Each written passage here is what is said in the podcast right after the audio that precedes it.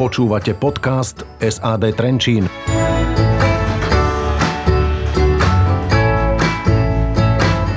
Počúvate podcast e, venovaný dopravnej obslužnosti SAD Trenčín. V štúdiu vítam Juraja Popluhára, poradcu generálneho riaditeľa Slovenskej autobusovej dopravy Trenčín. Dobrý deň, vitajte. Dobrý deň všetkým poslucháčom.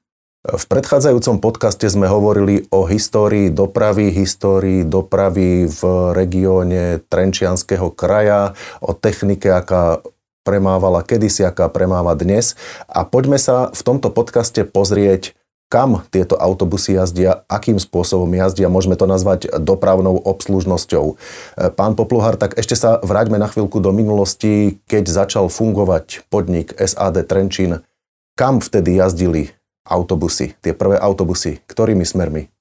V začiatkoch e, sa e, doprava e, SAD Trenčín novovzniknutého podniku i keď treba povedať novovzniknutého. Máličko sa vrátim k tomu, lebo maličké zemetrasenie bolo s tým, že vlastne samotné SAD Trenčín nebolo v začiatkoch také, aké je dnes. Nebolo to SAD Trenčín, bola to len vlastne vozovňa pri autobusovej doprave Nové mesto nad Váhom. Je to paradox, ale tak toto vtedy bolo. E, takisto bolo niekoľko reorganizácií, e, kde boli potom tieto veci centralizované.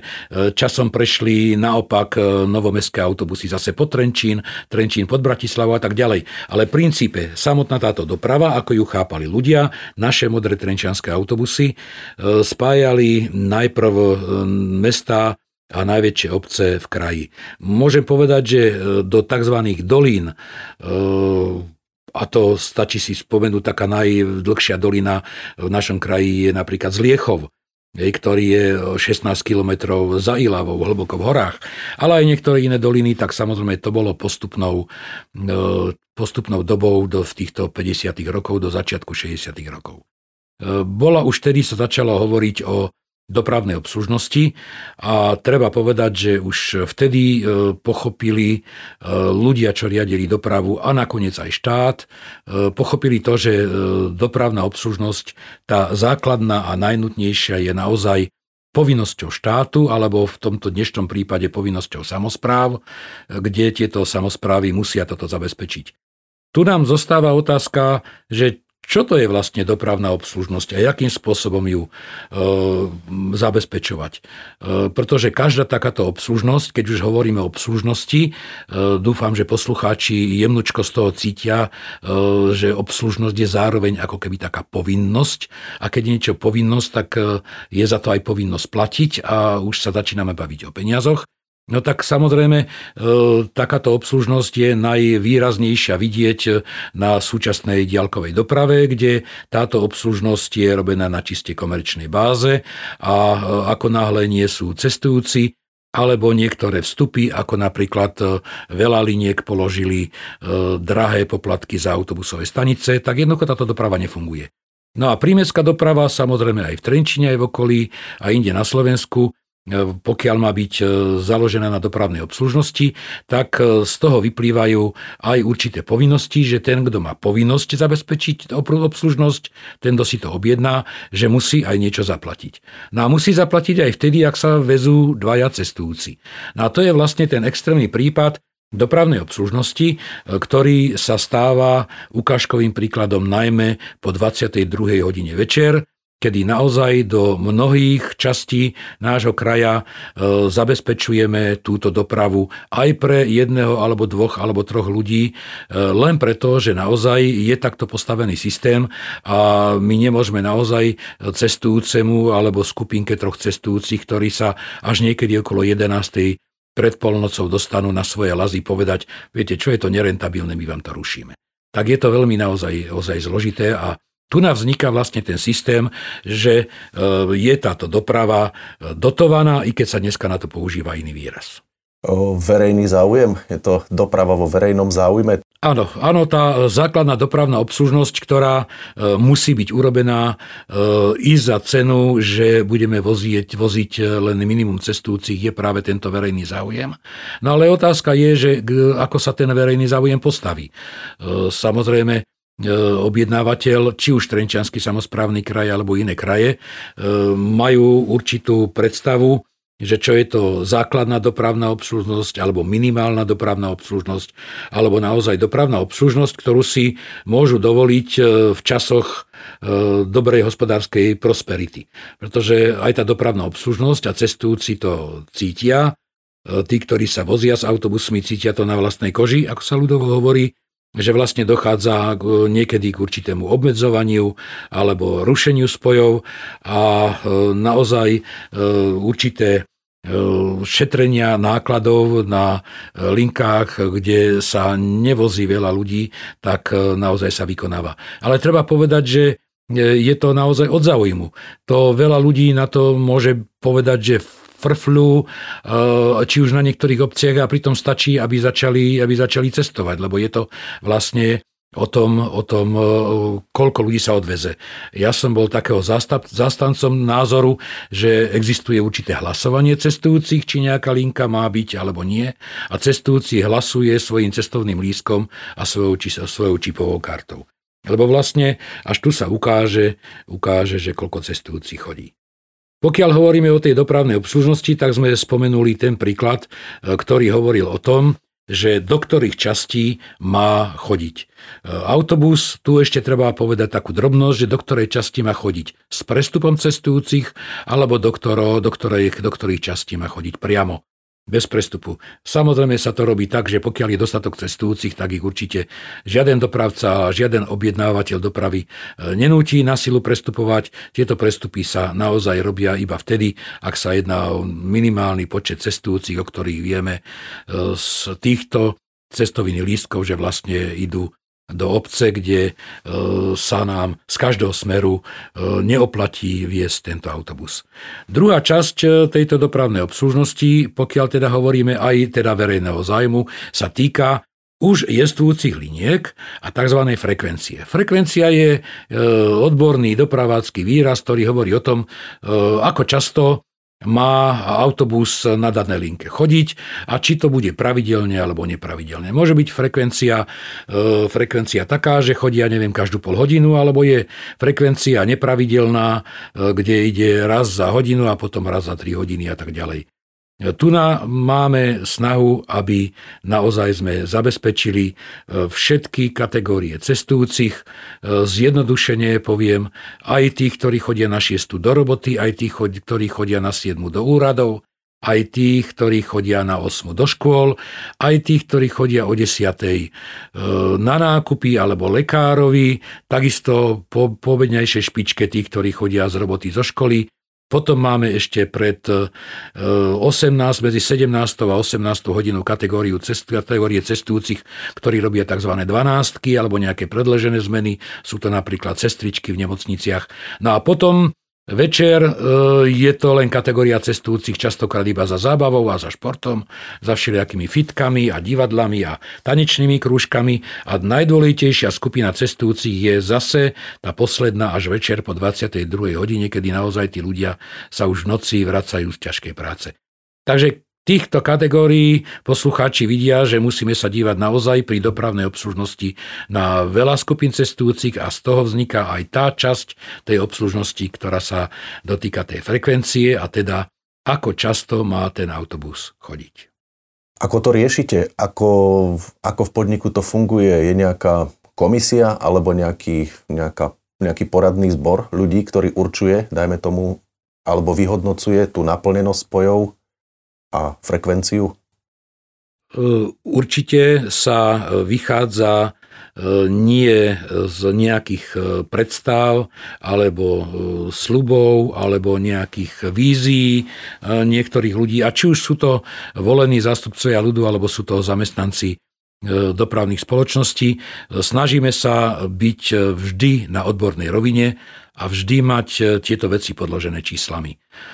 Je samozrejme, že aj napriek týmto číslám sa e, stane e, situácia, poviem príklad, naozaj príde kríza a napriek tomu, že e, nejaký spoj je obsadený, poviem aj keď povedzme 5-6 ľuďmi naozaj môže objednávateľ povedať, že jednoducho na to, aby vozil ľudí v dopravnom sedle alebo sobotu, nedelu, kde sa vozia štyria a nie je to ten čas tej špičky, kedy chodia do školy, do roboty, no tak jednoducho máme za úlohu spoločnú nájsť miesta, kde sa kde dojde k určitej redukcii a optimalizácii. E, nehovorím priamo o škrtaní, tá optimalizácia je, je napríklad aj v tom, že sa síce spojenie zabezpečí, ale zabezpečí sa s prestupom. Taký typický príklad, ak zoberieme, zoberieme um, prípad pána starostu z Hornej Súče, ktorý bol tu, do Hornej Súče sa dá dostať aj z Ilavy,